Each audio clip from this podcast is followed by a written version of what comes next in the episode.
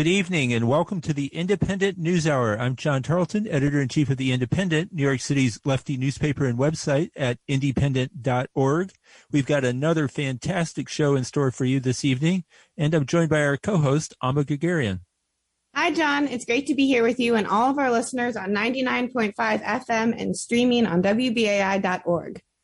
Thanks, Amba. On today's show, we're going to get the latest from Crown Heights, where local activists have come to the aid of a family at risk of being evicted from their home they have lived in for 71 years.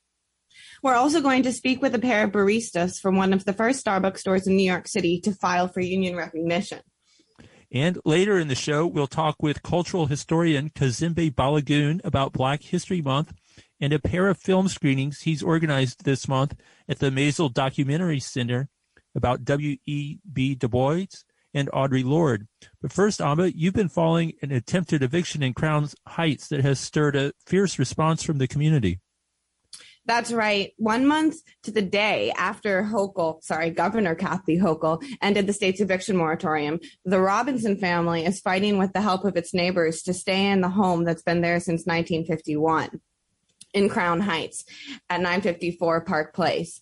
In this clip, you can hear Cherise Terrain and then her mother, Miss Robinson, addressing supporters from the top step outside of her home on Friday after marshals arrived.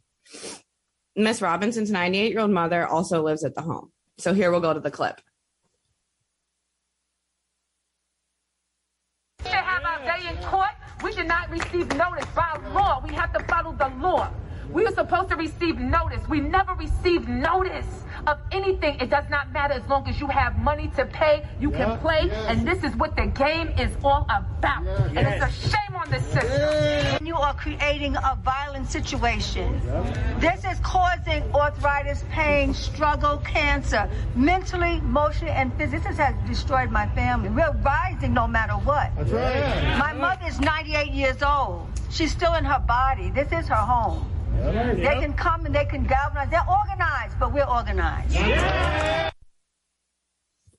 Yesterday, the landlord tried again to forcibly enter the home at 964 Park Place. And today, the family was back in housing court while dozens of supporters refused to leave the house as police waited nearby.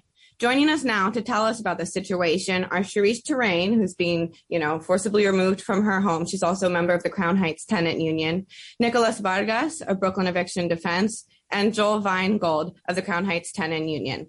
These are both groups that have worked to support the family. Nico, Joel, and Cherise, welcome to the show. We got here, you here with us? Thank you for yep. having us. We really appreciate it.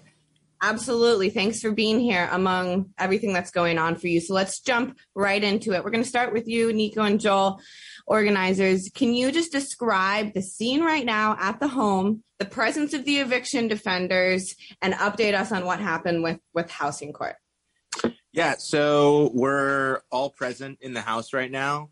Uh, we've had a steady uh, flow and really kind of you know amazing uh, uh, influx of community members, uh, members of our organizations who have kept the stoop watch alive uh, since Thursday. Um, we've been stoop watching, you know, for almost a week straight, day in and day out. Uh, you know, in the early mornings, while the landlord had sent his goons to literally try to break in, um, while police are terrorizing us, while there's literally been a cop car, multiple cop cars outside of Sharice's house. Since the first day, um, we've just been holding space, um, and uh, we reoccupied the home that is rightfully Sharice's. Um, and we have been keeping a presence here because we want to keep Sharice safe. Um, yeah. All and, right. and, Go ahead. Oh, and you wanted us to update on the housing court situation? Yes.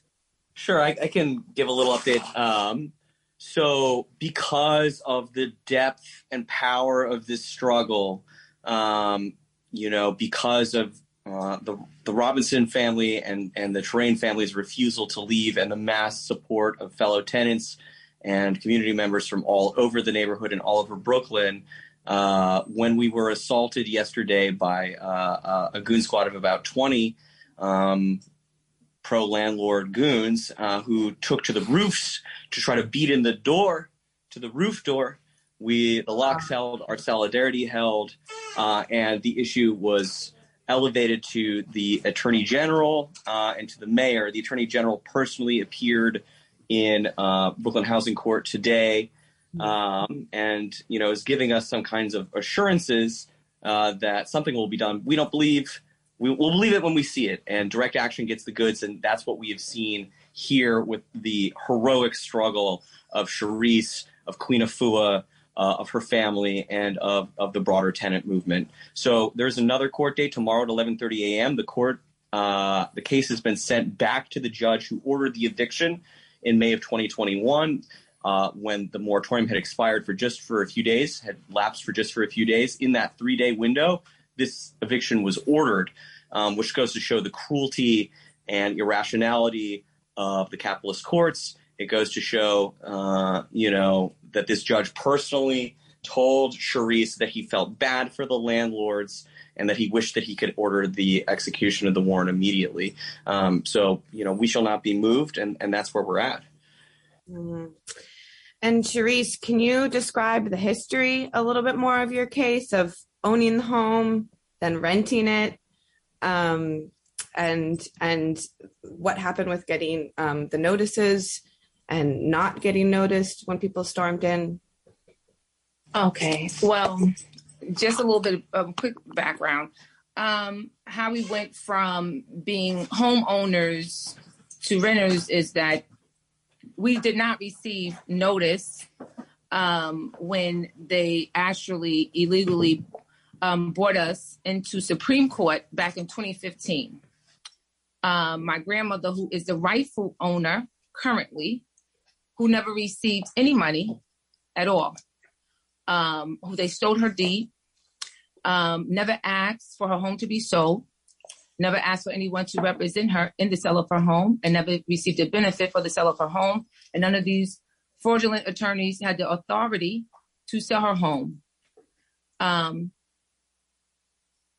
after they brought us into um, Supreme Court back in 2015, in July 8th, unbeknownst to the family, what they then did was make a second index um, case in Supreme Court as well to start up the ejectment process in order to gain possession of the house. Once that happened, the current landlord's, fraudulent landlord, um, in his racketeering ring, all working as a collective, also built a LLC, 964 Park Place. Based on that LLC and their collective, they then started the second Supreme Court case, then to sue my grandmother for the second time. So the first case, my grandmother was with um, 964 Park Place and Gantz, Gantz LLC, which is also um, um, Nets Management, which is also connected to the current fraudulent owner. My grandmother was on a case with them too. I know it's very complicated. My grandma was also on a case with them as well. Once that happened, they then brought her into the um, the landlord tenant court. Once you get brought into the landlord tenant court eviction mill, you basically have no no longer in possession. So in, in the interim of that, they then the attorneys themselves put a two-way stipulation together, which the first judge in the Supreme Court is upholding without authority. They put the two-way stipulation together to say that this house is no longer my grandmother's. Mm-hmm. So they did a deed transfer by doing that to take the equity that was in the house in order to do that.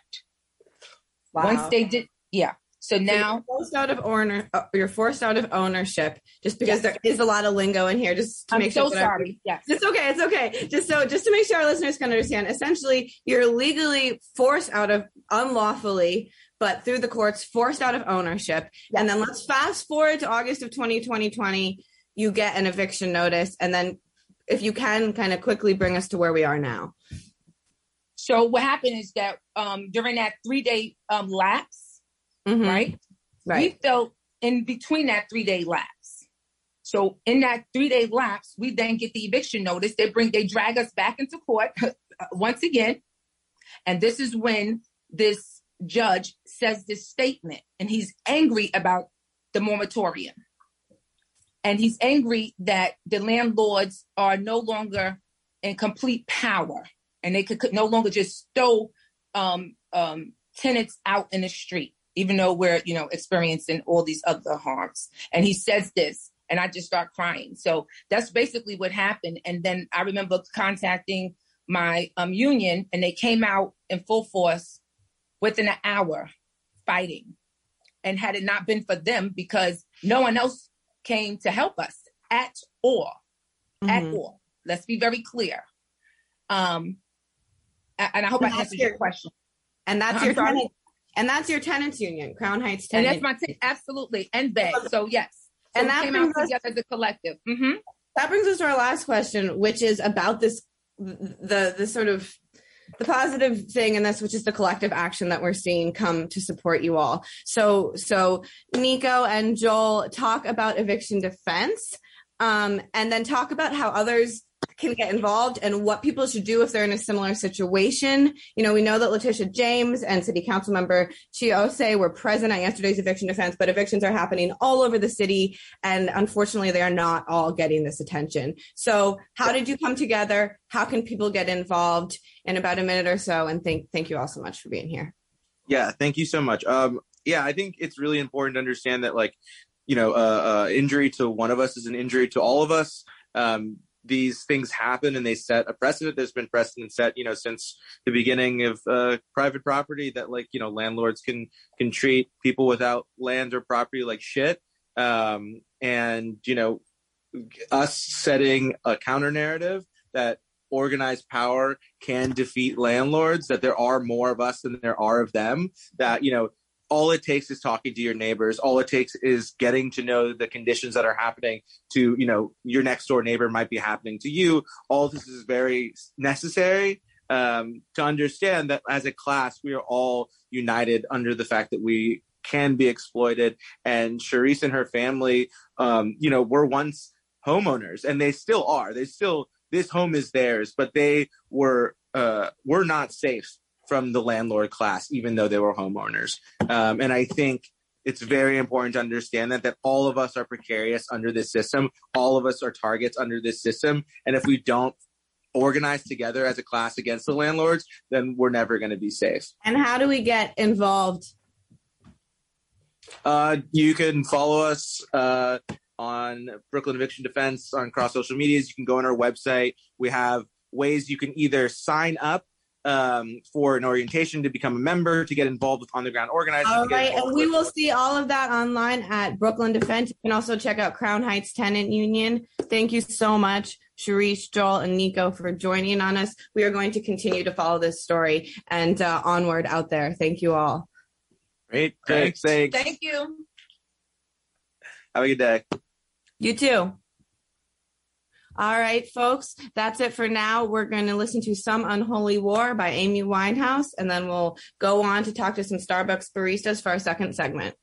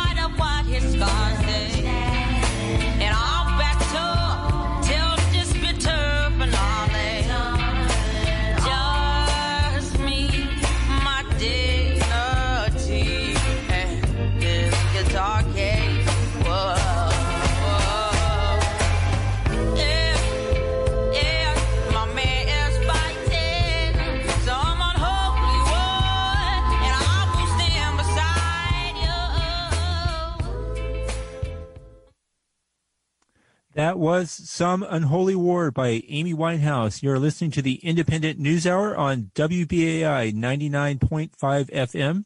Before we continue on to our next segment, I want to let everybody know we released our beautiful February print edition of The Indypendent a couple of days ago. Feature articles include an interview with political comedian Francesca Fiorentini, an essay by Nicholas Powers on what the left doesn't understand about Mayor Eric Adams, and a look at how tenants from Brooklyn to Bronx are fighting for their right to heat and hot water during the winter months. And you can find the new issue in our red and white street boxes around the city at public libraries, bookstores, cafes, laundromats, movie theaters, and other venues, or online. Read it and share it. That's right. And our new issue also includes coverage of various labor struggles, including the surging movement to unionize Starbucks, which brings us to our next segment. In the past week, six Starbucks stores in New York City and on Long Island have filed for union recognition with the National Labor Relations Board, the first ones to do so in the New York City region. They are among the more than 80 Starbucks stores in at least 23 states that have sought to unionize since baristas at a Buffalo Starbucks store voted to unionize more than two months ago. Joining us now to talk about all this are two baristas, Megan DeMota and Cynthia Villeneuve, from a Starbucks store in Bath Beach, Brooklyn, which filed for union recognition last week, the first one in Brooklyn to do so.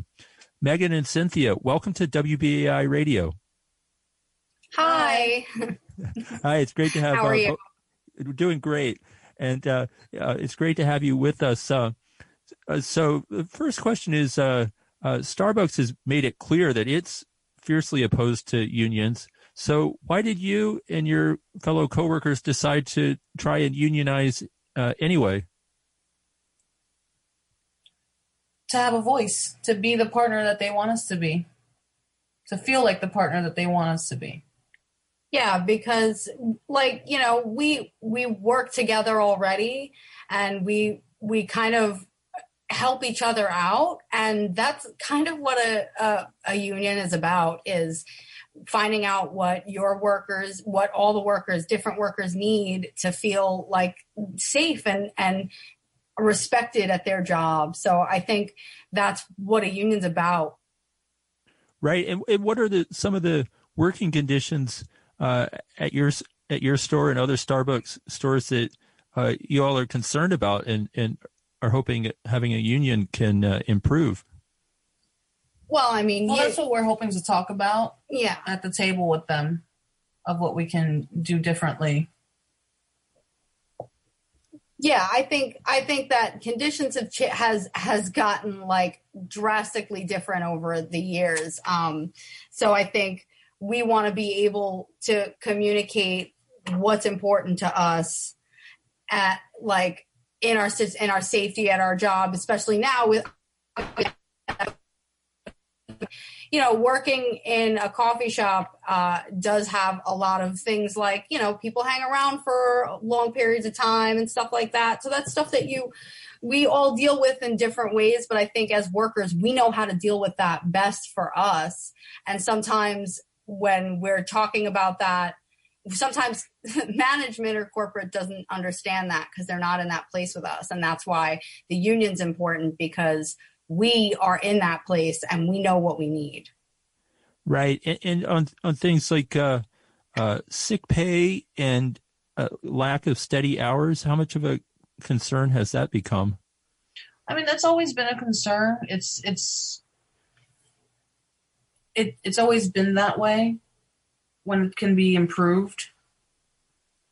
Mm-hmm. Yeah, I, I I think what one of the driving reasons for a lot of people uh, supporting a union is because we want to be able to have the time to like sick time for new partners doesn't come as quickly as it does for older partners because older partners are accruing time. So it meaning when people get sick like now when they're hired they're not getting as much time which i think has made people feel like we need to because we end up helping each other out in coverage when they can't get that time so it's like if we're helping each other out why are we not able to come together and try and make this safer for us? Right. And just uh, um, one other, I guess, working condition question.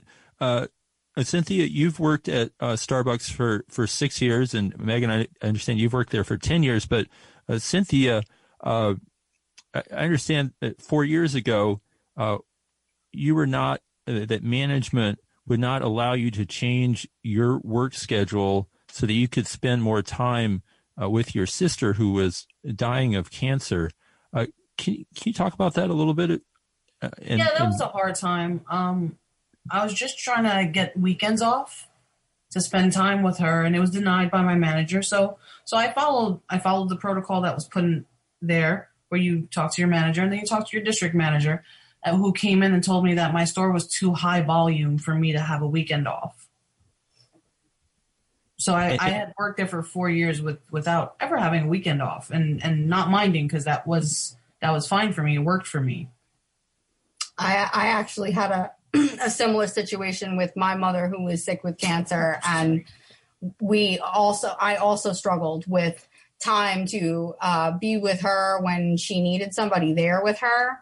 Uh, so that also became an issue because, like I said, they will say like, "There, we're flexible and you can work around our hours." Because that's what Starbucks is about. We want you to feel comfortable so you can have flexible hours and it's able for you to work that way. But it really hasn't always felt that way, even, you know, like years ago now. It's like when you think about it, because um, my mother has passed away now like six years.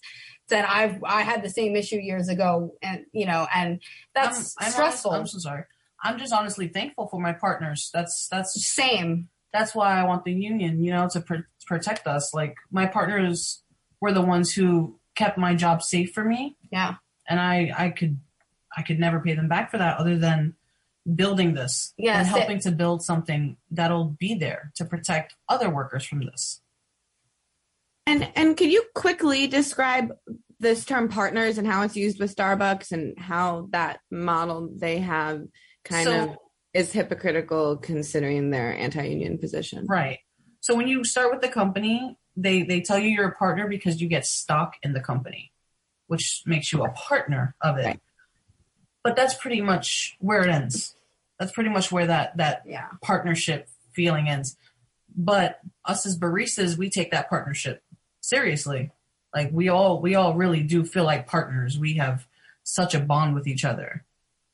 There's not a time that we're not laughing or joking or having just a really good time at work and like like Cynthia said, we help each other out. Like when stuff is going on in other people's lives and they need help like for coverage or just even like rides places or yeah. money for a cab places like we help each other out like that um we we do this the thing is is we feel that partnership as we built that family that yeah. we were told to to build yeah that they it created in their minds but then when we come to them with this partnership you know it feels like one-sided. Yeah exactly. well hopefully maybe and hopefully that that partnership that you all have created is going to create a, a, steadier ground for the, the sort of necessary solidarity going into this struggle. Um, right. speaking speaking of there have already been protests held at multiple um, Starbucks and um, We'll talk about that in a little bit, but the first Starbucks to unionize was actually um, an Elmwood store in Buffalo when they voted in December um, to yes to unionize. And they made national headlines it marked the first time in 50 years of starbucks history that a store had successfully unionized. Here we're going to play a clip from the national labor relations board announcement of the election results in buffalo. Here we go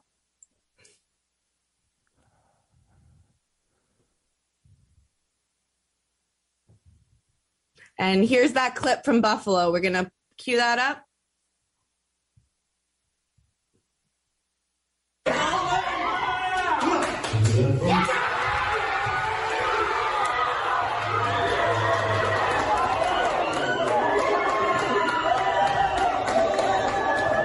Of, of that clip, uh, uh, the baristas in Buffalo, of course, were very excited when they won that uh, election. For um, those of you who couldn't hear it, it was shrieking, shrieking. Just imagine. I could tell you that I was shrieking when I uh, was watching that. I was so excited for them. And how closely had y'all been following events in, in Buffalo, and how did that um, affect what y'all are doing today? It affects my daily life. Yeah. Like I follow, it's, it's religiously. Yeah, no, every we- morning. We definitely have been following them since they were public um, because I, I think, I mean, as someone who's worked for the company a long time, it's definitely not the first time it's been brought up. Like, so it it was a big deal to see someone actually forming a union and so i was definitely and, and cynthia i think we were basically talking back and forth about how amazing it was the things they were doing so yeah. A- And um, uh, as far as organizing a, a, a union, uh, Cynthia, I understand um, uh, your your mother's a, a, a union member, and Oh, and, yeah. and that that had a, a- a big influence on your desire to want to have a union too. Yeah, my mom's worked for the post office for I don't even know how long. shout out to 30 the post years. office She worked there for 30 years. It was a great union. She she always always uh thanked her union for everything. Um my partner's also in a union for 8 years. my father also was in a union actually my father was a liquor salesman um, uh, and he worked for the liquor distribution union in new york so um, i also grew up um, like used to seeing my father my father even striked at certain points for negotiation so i i do have that growing We'll, we'll drink to that. Yeah, absolutely. that that explains a lot. So hopefully you you all will be able to continue that lineage and whatever in whatever way you you choose to. to have. Yeah. So, thank you. Yeah. well, coffee and liquor isn't that different. You know, I grew up around liquor, and the way people like coffee is really not that different. Oh, especially in New York. yeah. anyway, anyway, y'all. So there have been protests a- at Starbucks all across the country today, actually, following last week's firing of all seven members of an organizing committee at a Starbucks in Memphis, Tennessee. This is not legal to fire organizing members, just for the record. In another act of solidarity, in addition to all people around the country, you know, joining up, protesting, a trombone player joining the picket line today. We're going to hear a little bit about that. And we're going to hear one of the employees who was fired explaining the firing. Let's go to that clip.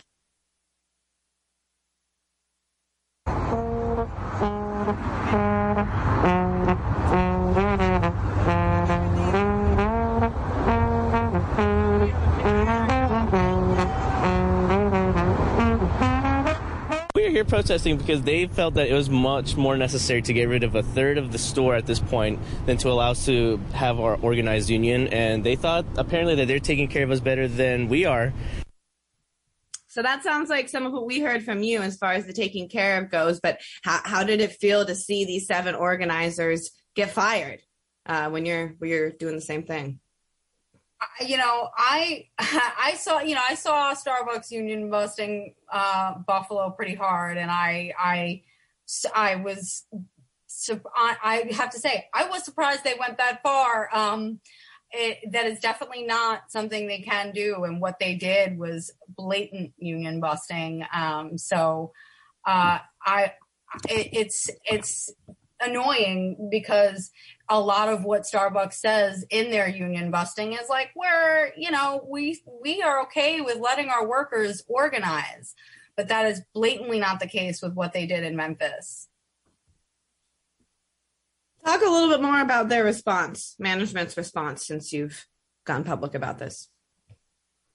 Crickets. Yeah, really, it's it, to to us. I haven't heard anything. It, it, they're almost acting like it's not happening um, as of right now. Um, so there's you know there's that, but we're all kind of expecting the same thing that they did in Buffalo, like captive audience meetings um, and things like that. Um, they're they they're of course have been sending you know a, uh, like representatives like uh, DMs and regional managers to the store. Um, that i- is the same thing they did in Buffalo. Um, and you know, it's it's it's a it's a union busting tactic considering this isn't something that usually happens. Yeah. And just so Right. our listeners, go ahead. Right. So uh, we're on uh, WBAI 99.5 FM. We're talking with uh, two baristas, uh, Megan and Cynthia from uh, the first store in Brooklyn uh, to file for union recognition last week. Uh, uh, Megan and, and Cynthia, uh, how difficult was it to convince other uh, partners at your store to unionize? And what, what did they have questions about? I mean, it wasn't about convincing. Most people have the same idea already of just wanting to um, be able to build a career as opposed to just a job as it's advertised. Starbucks does advertise as a career with career opportunities. I think a lot. I think it was. It wasn't. It wasn't difficult because of the fact that a lot of us already feel like we're kind of we have each other's back already. So you know, I think that that that's really key. You know, um, in general, because I think they feel like this is. They feel like more confident in us as a unit, like a union, than what we've received so far. Right. And um also there were 72 official public officials who have signed on to a letter of support of you all. What's your response to that? Awesome. Yeah, we're really Nice. excited about that. We actually had a, a Senator Andrew Gounardes and uh, Councilman uh, Councilman uh, Justin Brannan come to our store to show support. Oh, we're really glad to see that. Like that, I'm there. They're in our area in Brooklyn, and so that's really good to see because uh, we want to we want to have a fair election without obnoxious union busting. You know, um, because that's giving workers the right to have a voice, giving the workers to have a say. We should just be able to have an election.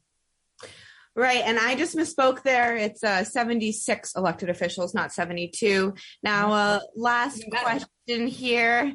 Where do you all see things going from here?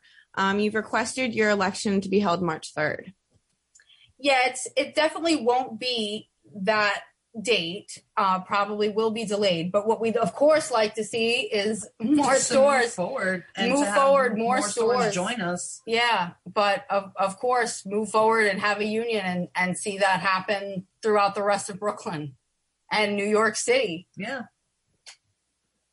Right, right on. I, I'll just uh, note uh, there's been reporting in the past week that Starbucks has hired a, a union avoidance law firm uh, to Mhm. file as much paperwork at the NLRB to delay elections. They're paying $550 per hour to the lawyers who are inundating uh, NLRB with these uh, lawsuits. But it certainly seems like there's a nonetheless growing momentum for uh, a unionization at Starbucks. So, uh, Megan and Cynthia, thank you so much for joining us this evening on WBAI. Thank you so much. Thank, Thank you. you. Yep. Great. All right. We'll be back after this short uh, music break and we'll be talking with cultural historian Kazembe Balagoon.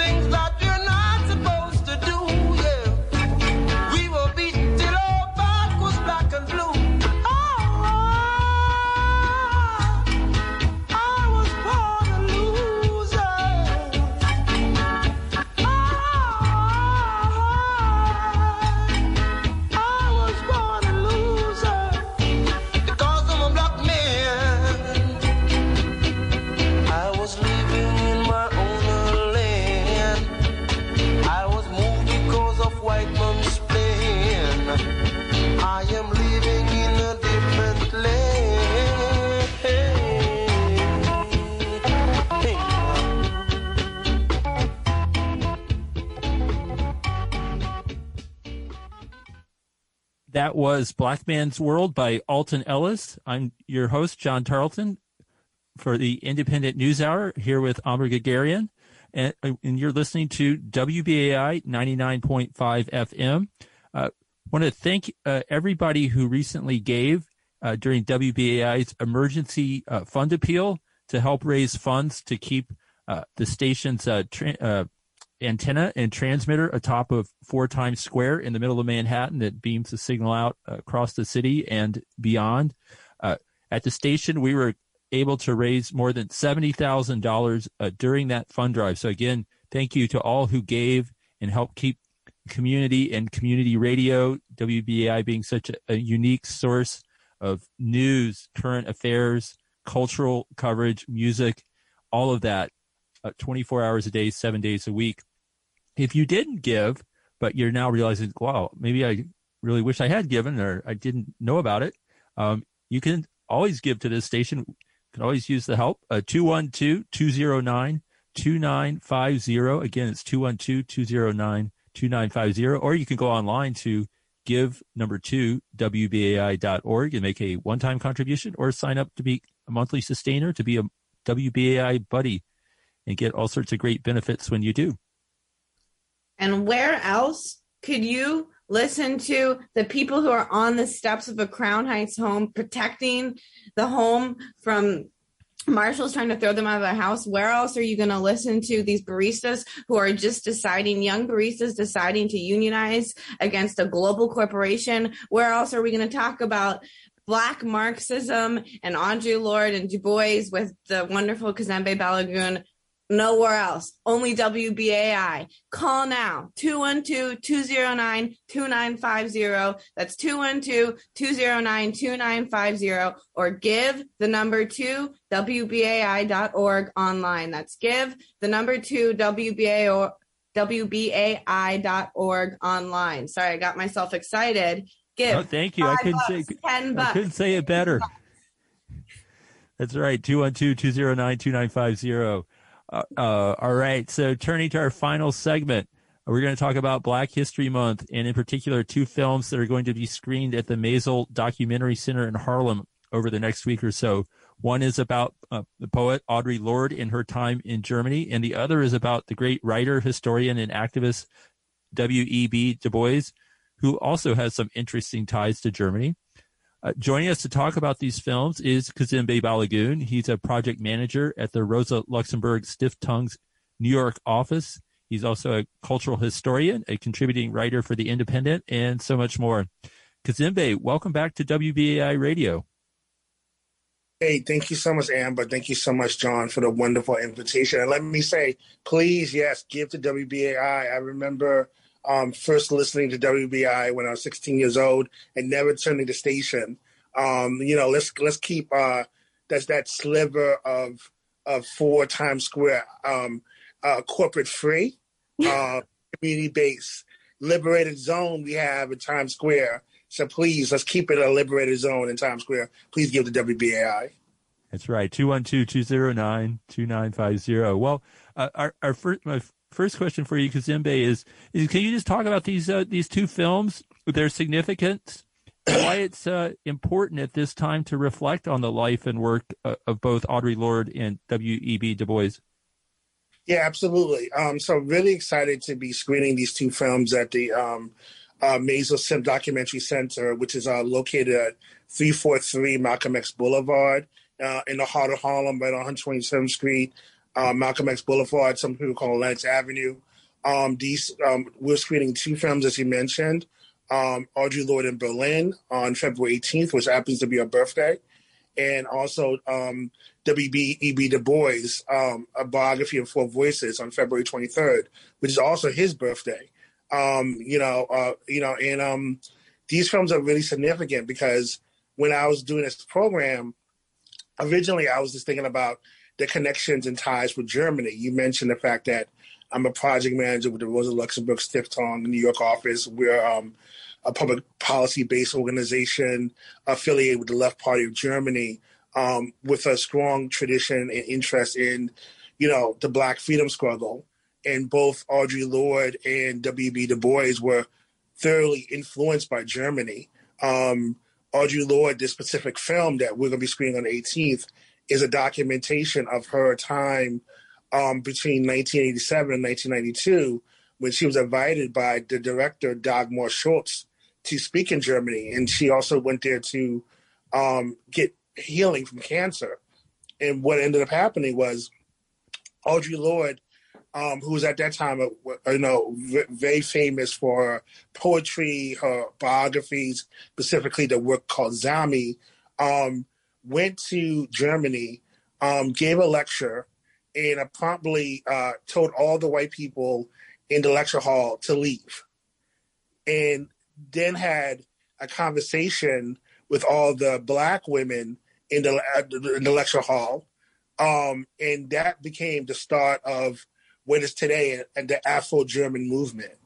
Um, and, you know, and it's important to note also is that at that time, the term Afro German was not used. Um, there were hundreds of thousands of black Germans, most of them who were um, the children of uh, American GIs and, and um, German um, citizens, um, but they had no name, no registration on the census, um, really like very little in terms of a cultural identity that was re- recognized by Germany. And Audre Lorde said, This is an issue. This is a problem. How do we organize around this?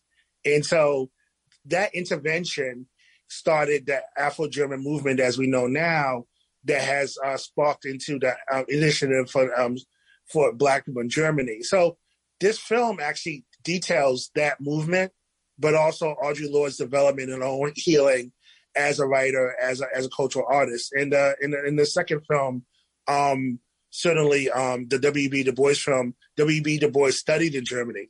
Um, he spoke German. Um, he studied under Max Weber um, at Humboldt University in um, in where that you know in uh, in Berlin, and his his study of sociology um, ended up leading him to write the, seminal Philadelphia Negro.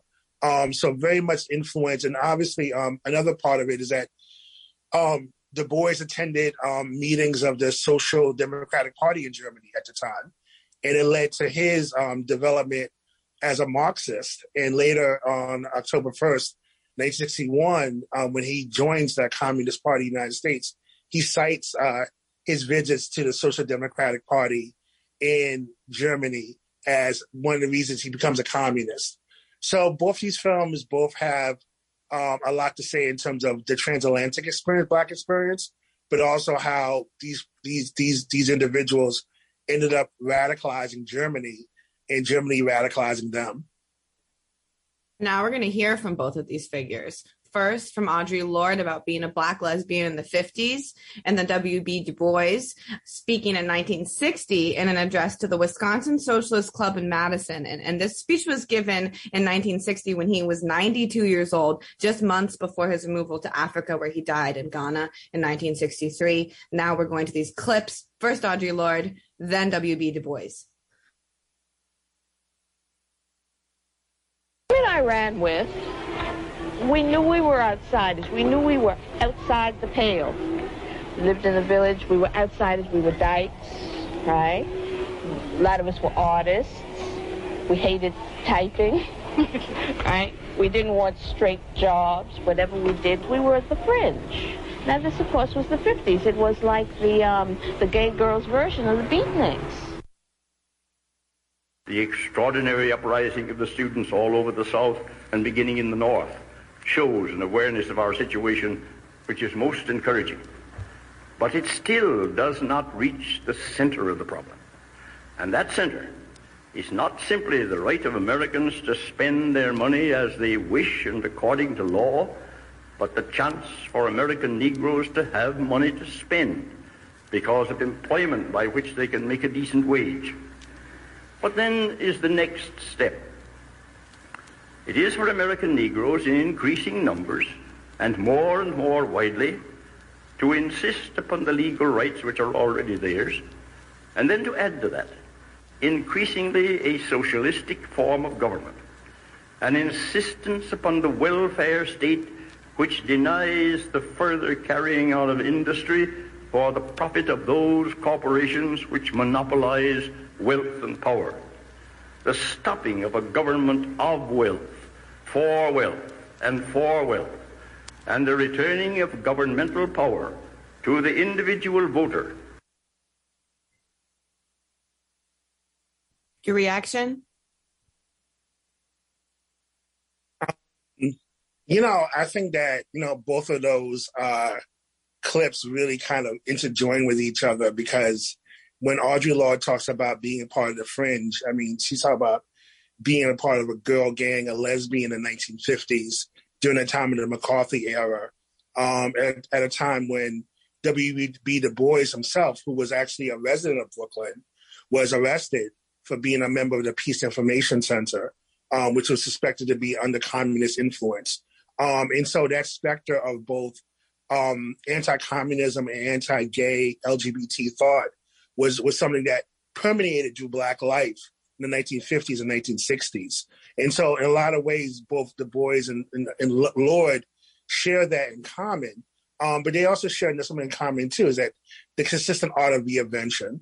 Um, you know, like you know that speech that Du Bois gives. He, like you mentioned, he's 92 years old, and he's he's he's still radicalizing himself, you know, um, and he's speaking in the time of of, of, of Pan Africanism and and the meeting of communism. I mean, you know, the time that he gave that speech, um, you know, um, Max Roach, um, Abbey Lincoln, and um, Rosa Guy, and uh, are protesting on the floor of the United Nations um, against the assassination of Patrice Lumumba. At the time he gave that speech, John Coltrane produces his great classic, um, uh, the Africa Brass album.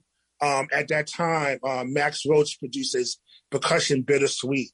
Um, you know, so all this like ideas around blackness and Pan Africanism and international consciousness is permeating also in terms of Du Bois to the point where um, on April 1st, 1961, um, he he joins the Communist Party. And in April 2, 1961, he flies to Ghana and becomes a citizen and renounces U.S. citizenship and begins to build an Encyclopedia Africana. Um, similarly, Audre Lorde ends up in Germany, and like as I mentioned before, forming a, a, a, a no, um, building the seeds of the Afro-German protest movement that was very much influenced by the Black protest movement in the United States. And so you see both these people, both both in that context of local localization, of understanding their particular local context, but also going going much more international. And I think that you know it's important to understand this history. Um, this is this is history that that that you know that shakes the foundation of what we know about America. Um, it shakes the foundation of what we know about ourselves, um, but also it's very expansive in terms of what we know about Black history. And um, I think that you know we're we're really lucky to have these ancestors, uh, you know, uh, pave the way for us in these conversations. Right. And uh, it, speaking of Black history, uh, one of uh, Du Bois's uh, seminal works, of course, was Black Reconstruction, which was uh, published in 1935. Uh, can you talk about the significance of that book and, and the breakthroughs he made with that book, and also why it's so relevant today when we face another white nationalist backlash, like similar to the one that ultimately doomed uh, Reconstruction in the 1870s. Absolutely. I mean, you know, I want to just like you know say um, repeat a quote that Martin Luther King that said about Du Bois that Du Bois was a genius who cho- who chose to be a communist, and Du Bois was a genius. You know, he wrote novels, he wrote plays, he wrote poetry. Um, one of his seminal works is The Souls of Black Folk, which is like you know one of the most intense personal uh, explorations of Black life ever written in the 20th century. He has that famous line, the the the um, problem of the 20th century is the problem of the color line. Uh, I think we've uh, briefly lost Kazembe here. Kazembe, are you coming back? So we we had Kazembe on the line, and we lost him in mid sentence. Uh, Kazembe was talking about the uh, monumental intellectual contributions of W.E.B. Uh, Du Bois uh, throughout his uh, long and very productive life. Um, uh, so we're going to try to we're, try. We're going to hope uh, Kazembe can rejoin us shortly. Um, Kazembe, you know, yeah, please come back if you can. Um, you know, Amba, just you know, listening to Kazembe talk about Audrey Audre Lorde and and W.E.B. Du Bois, it's really been fascinating. And I I think uh, Kazembe is about to rejoin us. Uh, Looks like Kazembe, are you there? Oh. Hey, uh, Kazembe, uh, you just need to unmute yourself. But we can't hear you. But it doesn't look. I don't think you're muted though. Okay, we got Kazembe back on the line, but Kazembe, you gotta. Uh, uh, we're not getting your voice. Un- you just need to unmute yourself. Kazembe. Hello. Hey, Hello. welcome back. Hey, how you doing? I'm sorry about that. So Oh, yeah, welcome back from exile. exactly, we exactly. start with I, that- I just that start quote. talking about I start talking about Du Bois, and then everyone shuts down. But let me just say really about about about, about Black Reconstruction. and Get to my point is that you know Black Reconstruction was a revisionist text. Um, it was a text that was written against the the the the the, the, the history that was created by white Southerners upon the defeat of the movement of Black Reconstruction after the Civil War. Um, black people were elected to local office. Um, there were freemen banks established. There were public schools established that served both blacks and whites. Um, there was suffrage given to white farmers as well as black people. And this was something that was rejected by the ruling class. And not only were they rejected by the ruling class, but in, in its place, there was a history that was put in place to justify the re-enslavement of black people. Um, there was a history, you know, many of the Confederate statues that have been taken down now were placed after Reconstruction, right? As an eternal reminder of the, the power of the South. And so in so 1935, Du Bois developed Black Reconstruction to act as a kind of like uh, an intervention of, of sorts of the historical record, both in terms of the history of Black people shaping this country through their labor, but also as a, as as a self-conscious working class that um, ultimately um, created um, the first seeds of democracy in this country, which was Reconstruction, you know, which was going towards universal suffrage, going towards economic justice, and going towards just land redistribution. Um, these are all themes that that have continued to come up the next hundred years. So, the, so hundred years after the Emancipation Proclamation, we have Martin Luther King and the March on Washington saying, um, "We've come to cash a check," you know, and that and that check was the promise of jobs and universal suffrage, right? Now, 50 years after, or 60 years, close to 60 years after the March on Washington, we're, we're in a period of another Reconstruction, you know what I'm saying? Um, de- demanding the defense of, of voting rights, demanding the defense of full unemployment or guaranteed income, the demand for free health care. These are all things that I think that are part of our, our, our, common vision of what uh, what citizenship means in this country, and that all laid is laid laid its its its seed within Reconstruction. And I think that you know this is what um, what Du Bois has to offer, but there's also what is really driving this conversation right now in terms of history of this country because there's two different versions of history that's going on right now. There's a white supremacist revanchist history on the one hand, and then there's there's a, there's another part of history that's more connected towards a historical reckoning and a want to heal and deal with the the the, the, the actual issues of racial injustice, black oppression, oppression of women, oppression of LGBT communities, and really redefine what citizenship looks looks like. And I think that's a project that Du Bois was was thoroughly uh, part of in his intellectual life. And, and just to note real quickly, uh, during Reconstruction, uh, uh, it was not only huge advances for blacks in the South, but you, you had public schools for the first time that also benefited poor whites. Uh, poor whites, in many cases, uh, gained voting rights for the first time as well. So, a pattern throughout American history when black liberation advances, other groups of uh, disenfranchised people advance as well.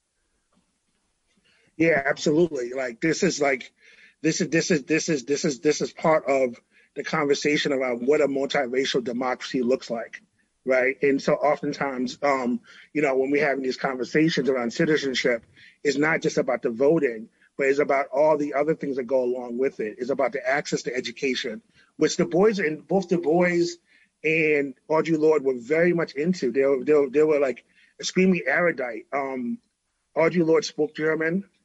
Uh, W.B. Du Bois spoke German. Uh, Audre studied German at Hunter College.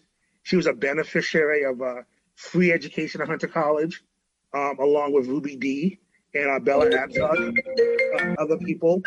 So yeah, I mean, so education is a very important uh, concept that comes up in both their lives.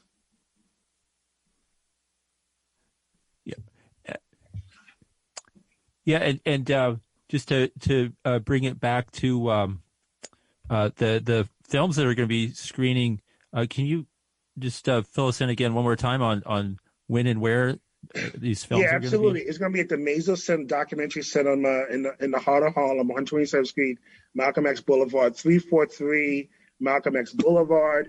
Um, the, the both the, the the boy screening on February 18th. I mean, excuse me, the Audre Lorde screening on February 18th and the boys screening on, on February 23rd are free and open to the public. Um, and, What time? Um, and um, they're both going to be at 7:30 on February 18th. Um, we'll actually be having a reception at 6:30.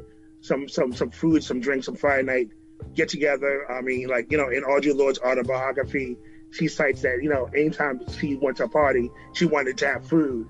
So I want to honor her by making sure that people eat but certainly come through. Um, both screens at 7:30. Both screens are free.